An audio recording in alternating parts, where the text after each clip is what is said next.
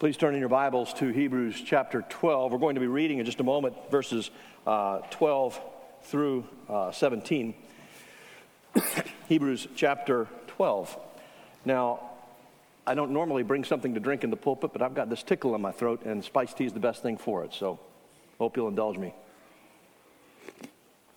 Um, but Hebrews 12 begins with this call to run with endurance the race of faith that God has set out before us. And as we encounter hardships and trials, we're to regard those trials as discipline coming from a loving Heavenly Father, whom the Lord loves, He disciplines so that we might share in His holiness. And because that's the case, He tells us that we're to lift our drooping hands, we're to strengthen our weak knees. Uh, the point being, don't lose heart, but rather persevere resolved to persevere by faith in the Lord Jesus Christ. And you might say, well, what exactly does that look like?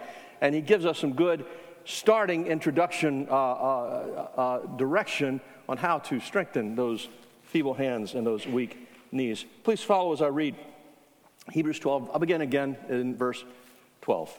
Therefore, lift your drooping hands and strengthen your weak knees, and make straight paths for your feet, so that what is lame may not be put out of joint but rather be healed. Strive for peace with everyone, and for the holiness without which no one will see the Lord. See to it that no one fails to obtain the grace of God, that no root of bitterness springs up and causes trouble, and by it many become defiled. That no one is sexually immoral or unholy like Esau, who sold his birthright for a single meal. For you know that afterward, when he desired to inherit the blessing, he was rejected, for he found no chance to repent, though he sought it with tears. This is God's word for us. well, as we, as we work our way through this call, strive for holiness, without which no one will see the Lord, I have four basic questions I want us to ask and hopefully answer. First of all, what is the holiness without which no one will see the Lord? The holiness to which we are commanded is to strive. Secondly, what does it mean to strive for holiness? And thirdly, who needs to strive for holiness? I think that's a, an important question for us to consider. Who needs to strive for holiness? And then finally, how important is it that we strive for holiness? So please follow. First of all, what is the holiness we're commanded, for which we're commanded to strive? The, the word holy, holiness, the, the root meaning is to be set apart. It means separate. And as a result, devoted to the Lord. God is holy. He's utterly set apart, distinct from his creation. And so those temple furnishings in the Old Testament were holy. They were consecrated holy unto the Lord, meaning they were set apart for the temple worship and the service in the temple or the tabernacle, and they were not to be used for common purposes. The priestly garments were not to be worn out on Friday night on the town, they were to be reserved for the temple service alone. Holiness implies purity. Look at verse 16. Uh, this, this striving for holiness involves see that no one is sexually immoral or unholy. So, in, in, in 1 Thessalonians 4, it says, This is God's will for you, your sanctification. And then he says, for example, that you abstain from sexual impurity.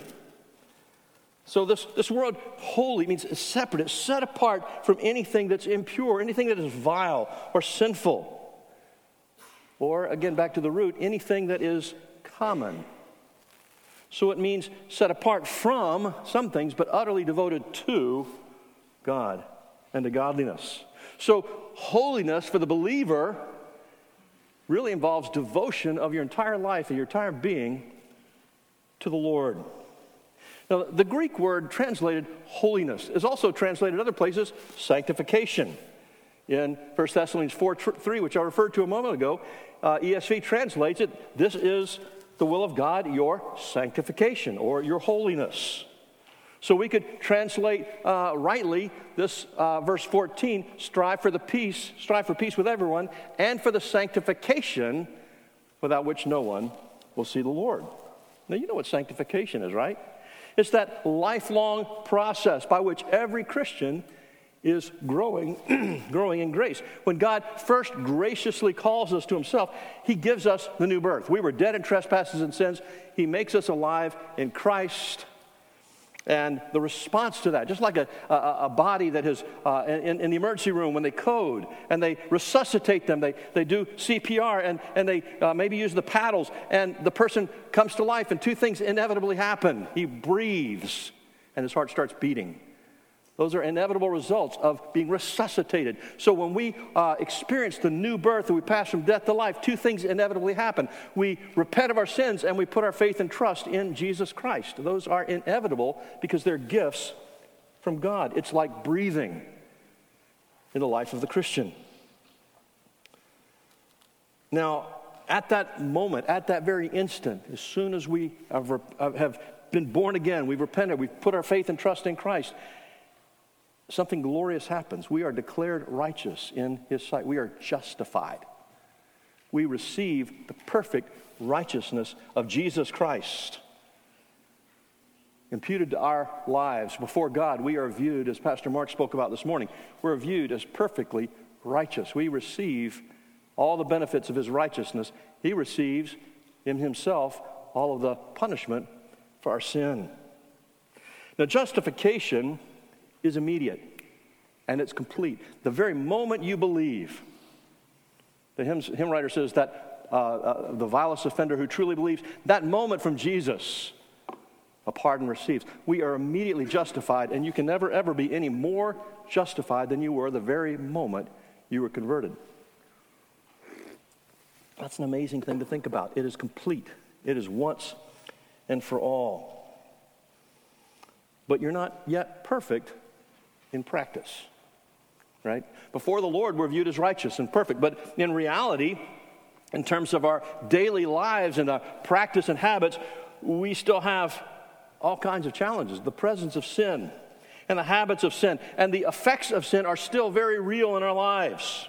And so we are beginning this lifelong process of putting sin to death, of being conformed more and more to the image of our Savior, the holy character of our Lord Jesus. Romans 8 29 says that we were predestined to be conformed to the image of his Son, that being Jesus Christ. Our catechism asks the question what is sanctification? Uh, and here's the answer Sanctification is the work of God's free grace by which we are renewed in the whole person after the image of God and are enabled more and more to die unto sin and to live unto righteousness.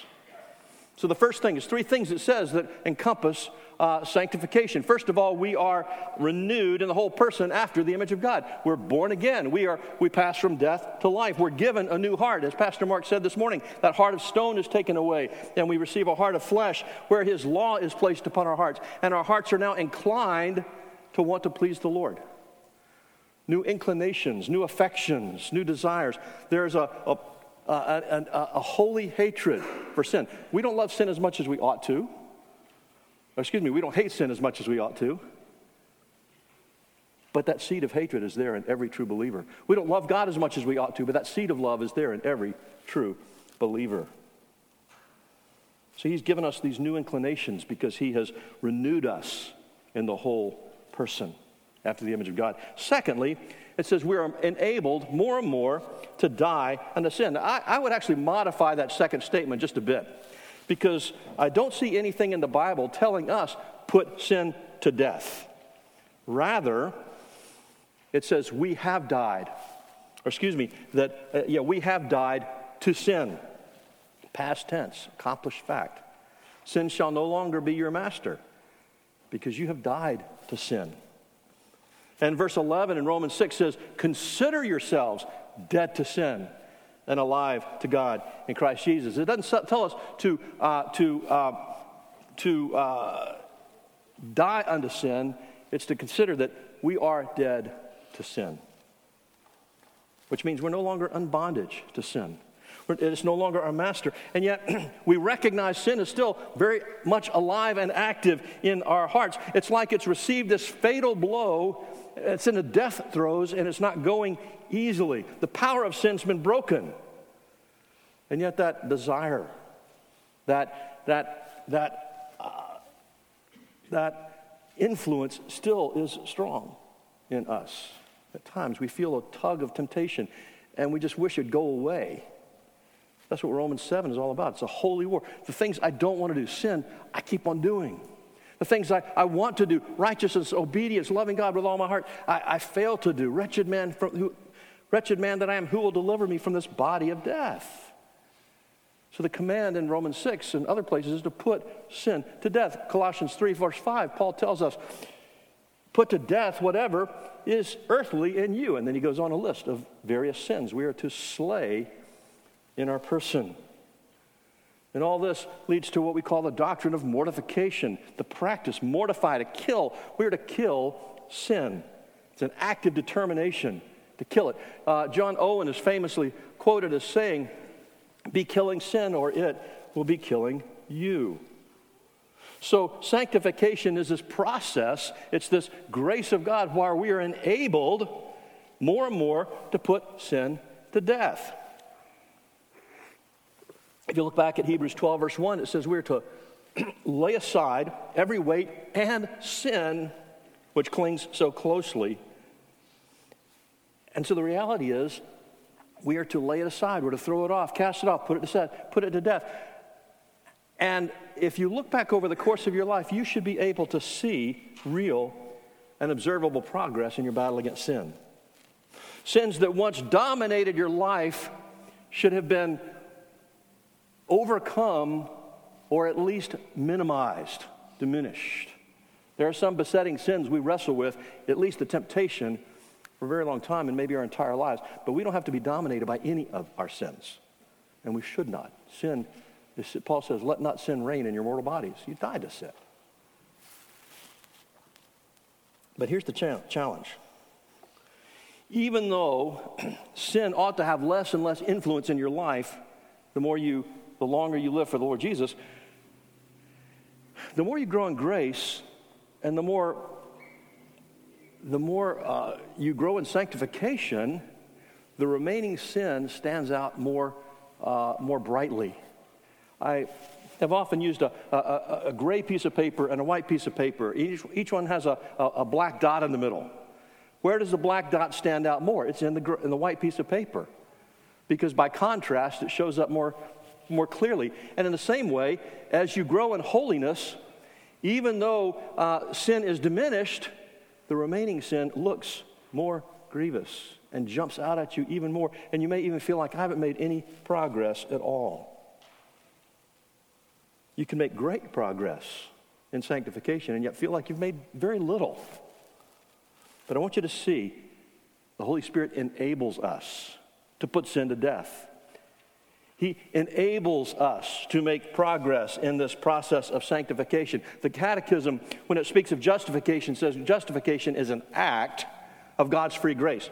That word act emphasizes number one, God does it, and number two, it's instantaneous. When it says sanctification is a work of God's free grace, it's very intentional. By work, they mean two things. Number one, it's ongoing, it's a process, and number two, it's cooperative. Justification, we say, is monergistic, it's all of God.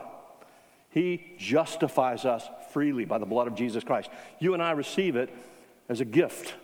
We're passive in that transaction. But sanctification is a work of God's free grace. It is a gift, but it is a gift that we are to labor and cooperate with the Lord in taking upon to ourselves. In, in Philippians 2, it says that we're to work out our salvation with fear and trembling.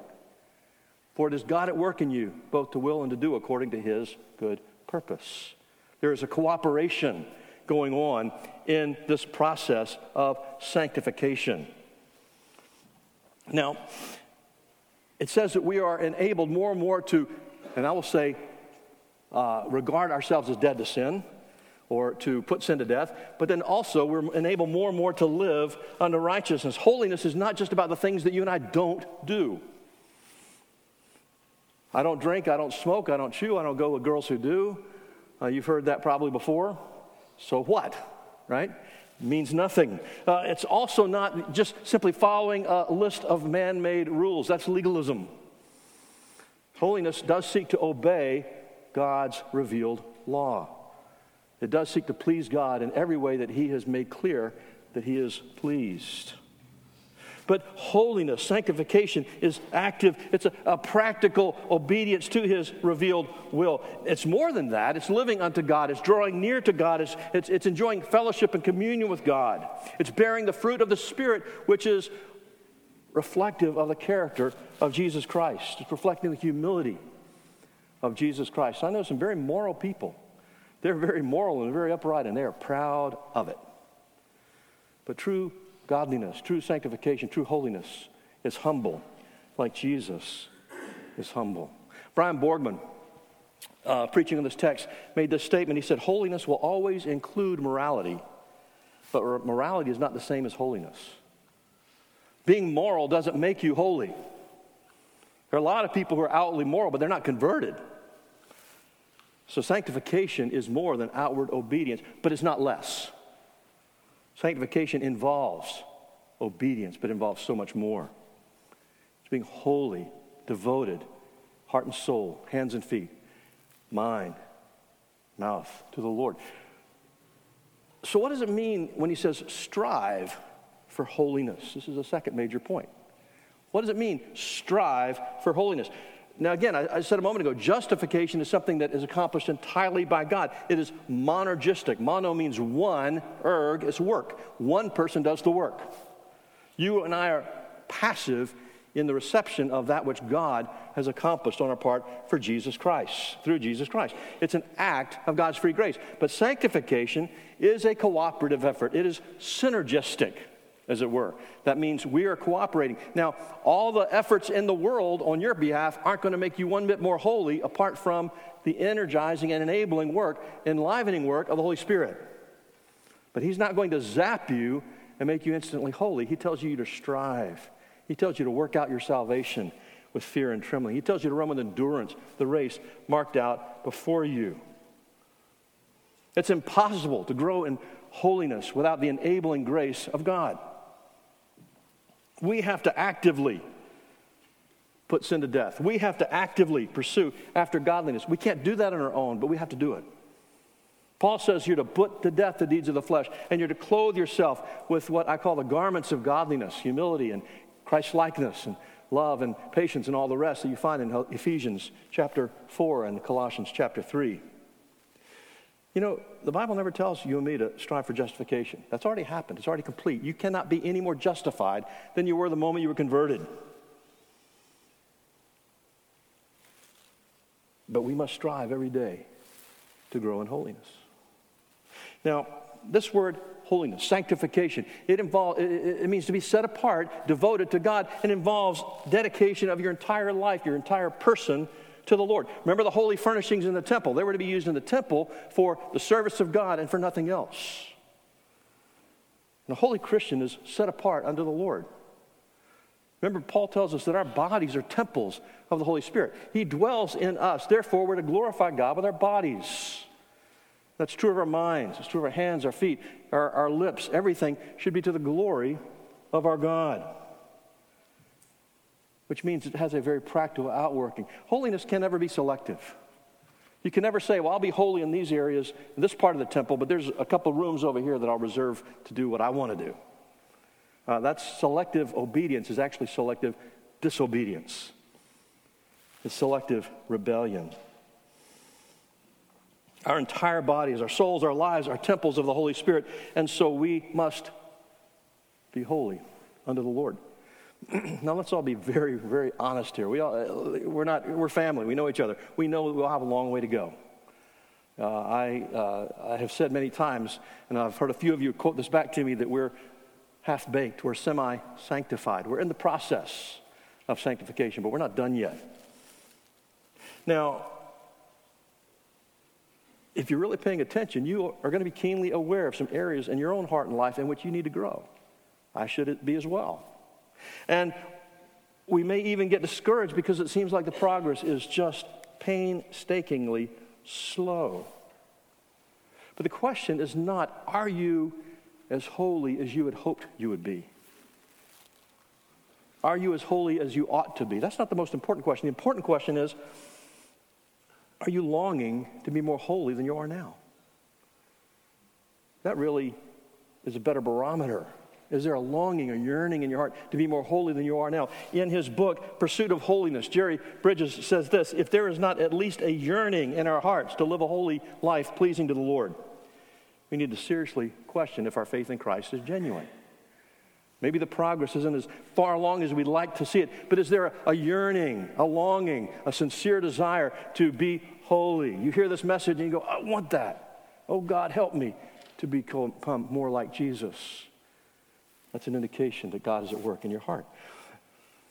So, the striving to, for holiness is it's the orientation of your life and the exertion of your effort toward that goal. If you've ever been to a large airport, Greenville's not a big enough airport for this, but you go to the big airports, Atlanta, and, and you find these moving sidewalks. You ever been on a moving sidewalk? They're great. Right? You're going long distances, you step onto that sidewalk, and you can stop, and you're still moving. But if you keep walking, it seems like you're running, right? Now, wouldn't it be great if our progress in sanctification were like a moving sidewalk that takes very little effort to go a long way? That just a little effort yields great progress. Well, the reality is the world that we live in is no friend to grace.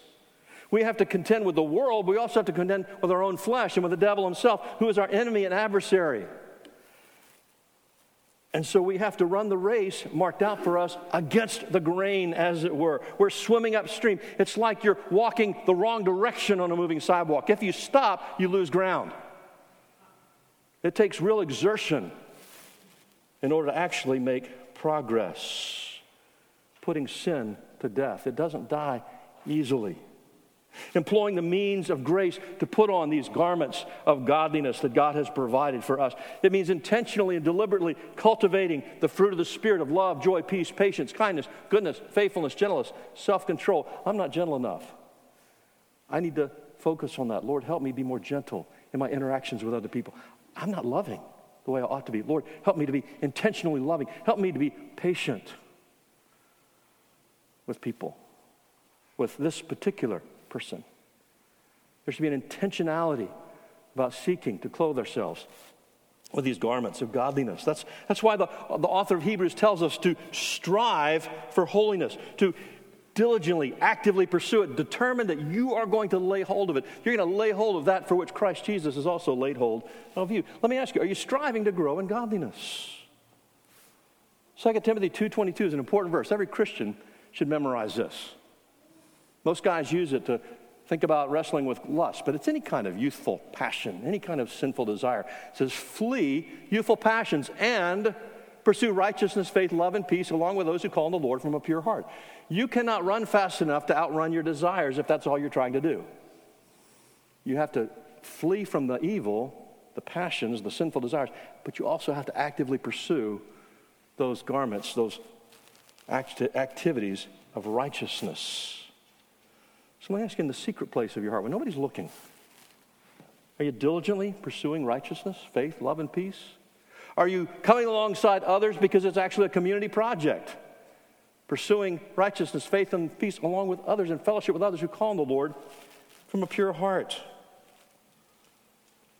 A practical righteousness, not simply being declared righteous in Jesus, but actually living righteously, along with faith and love and peace.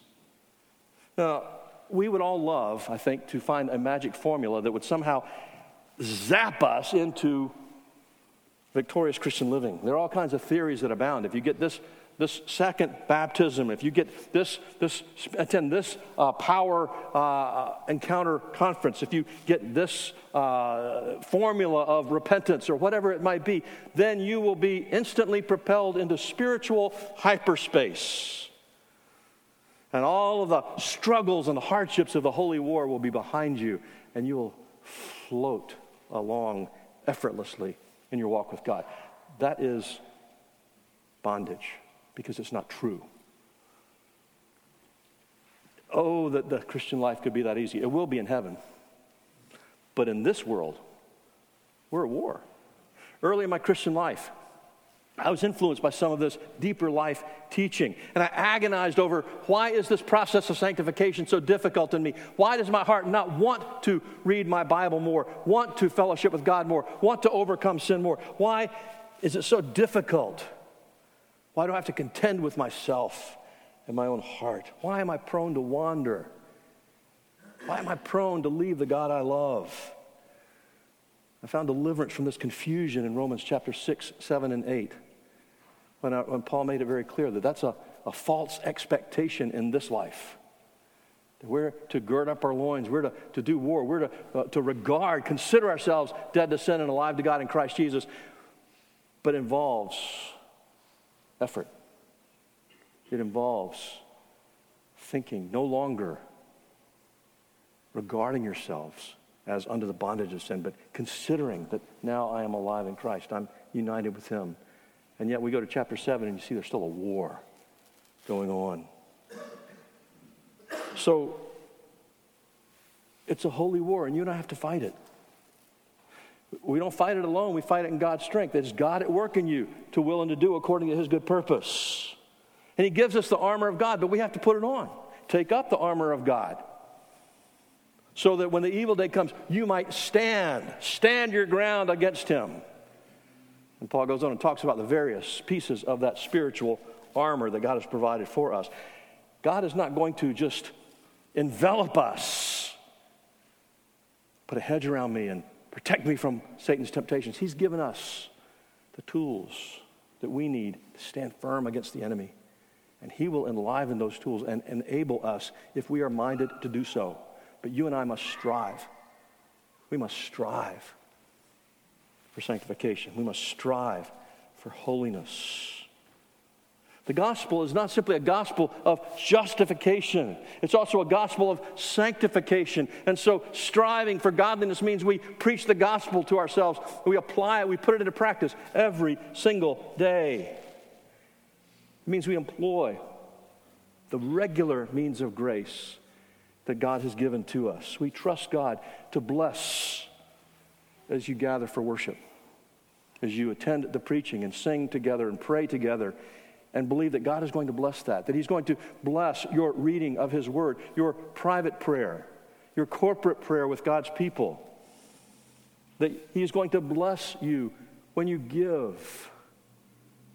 I was reading in uh, 2 Corinthians 8 where Paul speaks of the generosity of the Macedonian believers. Through out of their great poverty, they pled with him, please allow us to give generously to those saints who need it even though they were in poverty themselves. And that generosity, that giving, was a means of grace by which they grew in greater faith in the Lord. And serving and employing your spiritual gifts. All of these are regular, ordinary means of grace. You don't need some dramatic, mystical experience. You don't need some sensational uh, uh, uh, uh zap from the Lord. Now, does God come and meet with us in unique and special ways from time to time in our lives? Yes. You might call it revival. You might call it personal revival. There are all kinds of things. But, uh, but yes, He does do significant things in some of our lives at various times, and sometimes more than once. I remember Erroll Hulse, who was the uh, leader of the International Fellowship of Reformed Baptists, and he said, Oh, I definitely believe in the second baptism, or the second blessing, and the third, and the fourth, and the fifth realizing that at various points in our lives, God does do unusual things to give us a greater measure of encouragement. But the ordinary experience of our day in and day out to strive, pursue in order to lay hold of holiness, empowered by the Holy Spirit. He is sufficient to conform us to the image of the Lord Jesus Christ. So we need to strive for holiness with the means that God has given to us. Now, let me ask you this question Who is it that needs to strive for holiness? The shorter answer is every Christian. Every believer in Jesus Christ needs to strive after sanctification, but we all face particular struggles at various points in our lives. Teens, young people. If you're a Christian and you're a teenager, you need to strive for holiness. That needs to be a priority in your life. Now, every natural instinct is telling you fit in. Don't stand out. Don't stick out and be different. Don't be odd. Conform to everybody else just kind of go with the flow. Popularity is the name of the game, right? Well, the gospel calls you not to be popular, but to strive to be holy. That doesn't mean you have to be weird, but it does mean you're going to be different. You're going to be different in how you speak. You're not going to be ragging about mom and dad or about your teachers or others in authority. You're going to actually show respect and honor. You're going to have a different attitude toward your work, toward, uh, toward uh, your responsibilities. You're not going to be grumbling and complaining, you're going to be giving thanks. You're not going to be engaging in gossip and tearing other people down, but you're going to be seeking to build others up. It doesn't mean you sit around and suck on lemons. It means you find joy in real fellowship, in worship, in service, and fun activities, whether they're with Christians or non Christians. But you can do everything to the glory of God in Jesus Christ. Teenagers in Christ need to strive for godliness. Young adults, and I'm thinking here particularly singles, need to strive for holiness. You're out of home, out of school, you're on your own, possibly for the first time, working a full time job, and you have the freedom to decide how am I going to spend my free time? How am I going to spend my, uh, my, my uh, disposable income? The world says this is a unique time of life. Don't make too many commitments too quickly. Keep your freedom open, keep your options open to travel and to engage in all kinds of great opportunities because you'll never get to do that again. but the Apostle Paul says this is a unique time of life. You can be utterly devoted to the service of Christ and not distracted by family responsibilities, and you can pour yourself into the service of Christ in His church. And I see way too many young people who are reluctant to do that. I'll, I'll be devoted to the church once I get married and start having kids, but for now, I want to kind of keep my options open.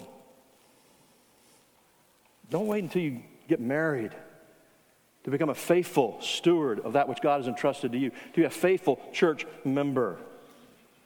Now, another alarming trend I've observed among Christian, professing Christian young adults. They've given every evidence of walking with Christ through high school, through college, involved in campus ministries, involved in church. And yet, once they get out of college and once they're out on their own, things that were always black and white become negotiable. I've seen young people start dating and at some point, they fall for the reasoning, we're going to get married anyway. And so they engage in premarital sexual involvement. In fact, I've even seen young people professing to be Christians move in together, not abandoning their profession at all, thinking it's perfectly fine because we're going to get married anyway. You know what James says about that? He says, You say tomorrow we're going to go to a city and we're going to do business and we're going to make a profit. He said, You don't even know if you're going to be alive tomorrow. All such boasting is evil. You should say, if the Lord wills, we will live tomorrow and do such and such. And so there are people who are boasting in an evil manner to justify their evil behavior. Young people, young adults, see through that deception and that cloud of confusion that is so prevalent in the day in which we live. Strive to grow in holiness. Young parents need to strive for holiness. How many young, young moms and dads find yourself when I say growing in grace and sanctification, you're just like, I feel so tired and defeated, right? You think of the, the, the demands that are placed upon you as a, a young husband uh, trying to shepherd and care for your family and provide for your family, or a young mom trying to uh, uh, care for your kids, maybe working outside the home, maybe homeschooling or whatever, and you find yourself burning the candle at both ends. And your peace and your patience and your joy and your love are constantly being tested. You may not have time for long relaxed devotional times like you used to. You may not have time to do the reading that you once enjoyed. Family worship may look a bit chaotic with younger children, especially. So it's challenging on many levels. But your children need to see a mom and dad who love Christ. They need to see that Jesus is worth serving with all our hearts. They, they, they don't need to grow up thinking Christianity is a shackle that tells me I can't do this and I can't do that, and it's really a whole lot like chewing on a lemon. They need to see a joy and a reality in your Christian life. Doesn't mean you are inauthentic in front of them. It means you strive for holiness that's characterized by love and by joy and by peace. You may say that seems impossible some days, and it is, humanly speaking. That's why we're called to strive for sanctification. Adults who are in their midlife need to strive for holiness. There are a couple of different dynamics at play in people in their late 40s and 50s. Some, you, you've achieved a particular station in life. The, the goals you set, you've now achieved those goals. And you look back and you th- said, I thought it would be more fulfilling than this. What happened? Or others, you realize I am never going to achieve what I've dreamed of achieving. I've been working and working, and I realize those dreams are going to die. And in either case, you can find yourself saying, What now? And sometimes people respond with what we call a midlife crisis. They run off and do bizarre things. Like, you know, a 50 year old guy that, that, that gets his hair dyed and goes and buys a sports car. Uh, but I've seen men and women both decide this marriage is just kind of boring. I think I can find better elsewhere. And their hearts get all messed up because they're not striving for holiness. They've lost sight of the purpose for which God has called them to be like Jesus Christ. It's a great time to take stock. Am I striving to be more like Jesus Christ? Am I seeking to serve Him? If, if the kids have grown and they're out of the house, do you have more time and more freedom to pursue other interests? Are those interests, do they involve serving the Lord Jesus and His church? Do they, are you seeking to know His Word more deeply? Well, uh, there's a point early in our Christian experience. Many of us, we, we read ravenously. We read everything we can get our hands on. But now, if you've got more time, are you still reading? Are you still learning? Are you a lifelong learner of the truths of God's Word? Are you seeking more meaningful communion with the Lord? Are you coasting on what has been achieved in the past? Or are you seeking meaningful fellowship with others to encourage, but also to serve together? Are you striving to grow in grace and in holiness? Seasoned saints also need to strive for holiness. You still need to strive for holiness. As you get older, you, you tend to slow down a bit, right? Uh, but there's never a time in your life when that moving sidewalk slows down. So if you're not still striving for holiness, you might find yourself losing ground. And as you experience some of the losses and some of the, the pain and the aches and the, the, the trials associated simply with aging, it's been said aging is not for sissies, and it's true. Aging can be very difficult. As you experience those challenges and those losses, that's a unique opportunity to draw more fully and deeply upon the, the grace and the mercy of our God, to come to know Him in a new way, even through the laments at times, to find an intimacy with God that you didn't experience when everything was easy and seemingly going well. It's also an opportunity for more ministry. If fewer obligations. I see people who retire and they just kind of do nothing, and their health generally goes because they do nothing. They quit living. My father in law retired in his late 50s and became busier than ever in the service of the church. He was an elder, he was a, uh, on boards uh, serving various ministries, and, and he was involved in countless opportunities of service and supported his wife in her ministries as well. We joke that when uh, my mother in law would have Bible studies or, or, or, or, or, these fellowship teas with people come give testimonies. Jim's responsibility was to move the chairs, set up the chairs. But this is a unique time in life, older people, that God can use you in tremendous ways. Older men can mentor younger men. Older women are told to teach younger women. Uh, women. Your body may be a bit slower, your mind might even be slower.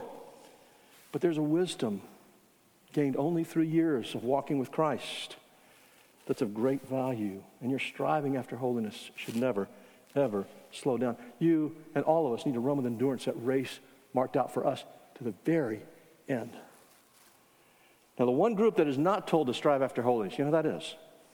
It's people who aren't Christians. That'd be fruitless. The instruction to unbelievers is come to Christ for justification. No amount of moral reformation will gain you any favor with God whatsoever. Apart from saving faith in Christ, you can never make yourself holy. So, the starting point for you, if you're not a Christian, is to come to Jesus and put your faith and trust in Him. He will not be impressed by your efforts to clean up and reform your life. But He will willingly receive you if you come to Him in repentance and faith. And He will enable you to become holy. Well, finally, how important is this that we strive for holiness? Verse 14 is very clear. Without holiness, no one will see the Lord. In 1986, the Banner of Truth published a book called No Holiness, No Heaven, based on this very verse. Now, there's a false teaching in our land that, that uh, runs by a lot of different names, but basically uh, it says you can receive Jesus as Savior, and it's optional whether or not you receive Him as Lord. It emphasizes faith, but repentance is optional. It promises justification, but sanctification is an add on for later if you so choose. Whether it's been called the carnal Christian theory or decisionism, any number of other approaches, it is heresy. It will inoculate people from the gospel because they believe they're converted when they're not. You cannot separate justification and sanctification. Brian Borgman again says separating saving faith from repentance is a false gospel. Jesus will not be our justifier unless he is also our sanctifier. He saves us from our sins, not in our sins. You know, there's a cultural Christianity that really has very little interest in striving for holiness. I, I saw a quote on Facebook just this week. It said, The early church wanted to know, what must I do to be saved? Today's church is asking, what can I do and still be saved? Doesn't that make your heart sink? What can I get away with and still be saved? A true Christian doesn't ask that question. How might I strive to be more like my Savior? The Lord Jesus. There's no place for a casual and cavalier attitude about holiness and about sin in the heart of a true believer. Now, again, I want to emphasize holiness is never a condition or a means for salvation. We're saved solely by the atoning work of the Lord Jesus Christ on our behalf. It's His perfect righteousness imputed to us and His sacrificial death that takes our sin upon Himself. Pastor Mark told us this morning we ought to memorize, and I would urge you, memorize 2 Corinthians 5.21. I've memorized it in three different translations, so I never get it quite right, but it's basically for our sake, he became sin who knew no sin, so that in him we might become the righteousness of God. Our sin laid upon him, his righteousness, and the, the penalty of our sin given to him, and the reward of his righteousness given to us, his people. James strongly asserts faith without works is dead. Works don't save you, but if faith is not accompanied by works, it's dead. We're not saved by faith and works, we're saved by faith that works. A profession of faith that does not lead to a life of sanctification is not real saving faith. It's an easy believism that saves no one. Again, holiness is not a means of salvation, it's a fruit of salvation. It's the process of working out salvation. It's a necessary evidence of a work of grace in our hearts. Now, there are those who say, oh, the evidence of grace, the evidence that you're really saved is miraculous manifestations, miraculous signs. Jesus makes it clear that's not the case at all. In Matthew chapter 7, verse 21 to 23, end of the Sermon on the Mount, Jesus says, Not everyone who says to me, Lord, Lord, will enter the kingdom of heaven but the one who does the will of my Father who is in heaven, those who are enabled and obeying the Lord Jesus more and more, living under righteousness. On that day, many will say to me, Lord, Lord, did we not prophesy in your name and cast out demons in your name and do many mighty works in your name? All three of those are miraculous manifestations. And Jesus does not say, no, those were counterfeit miracles. He doesn't respond to it at all. He simply says, Then I declare to them, I never knew you. Depart from me, you workers of lawlessness. It's not that I used to know you, but you lost it. It's not that you send away your salvation.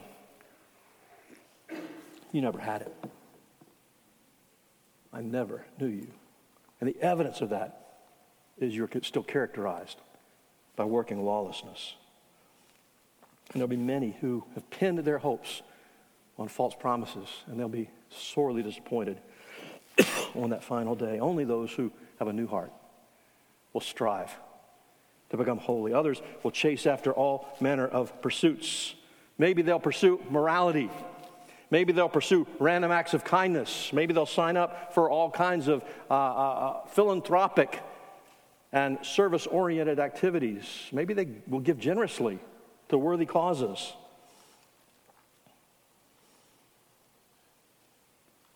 They're outwardly respectable, they're model citizens, but if they don't walk with Christ, if they're not growing in holiness, they're not His. It's only those who have got a new heart that will try, strive to become holy, and every single person with a new heart will strive to become holy. Brothers and sisters, this is what it means to run with endurance, the race marked out for you. Verse 1 and 2 again. Therefore, since we're surrounded by so great a cloud of witnesses, let us lay aside every weight and the sin which so clings so closely. In other words, you died to sin, so get rid of it, put it off. and let us run with endurance the race that is set before us, looking to Jesus, the founder and perfecter of our faith, who for the joy that was set before him endured the cross, despising the shame, and is seated at the right hand of the throne of God. It's a race of faith. It's a race that requires endurance. It's a race that necessarily involves growing in grace, laying aside sin, even needless hindrances, those weights he speaks of, of pursuing ever increasing sanctification, of experiencing deeper, fuller, and richer knowledge of our God through Jesus Christ. To him be the glory.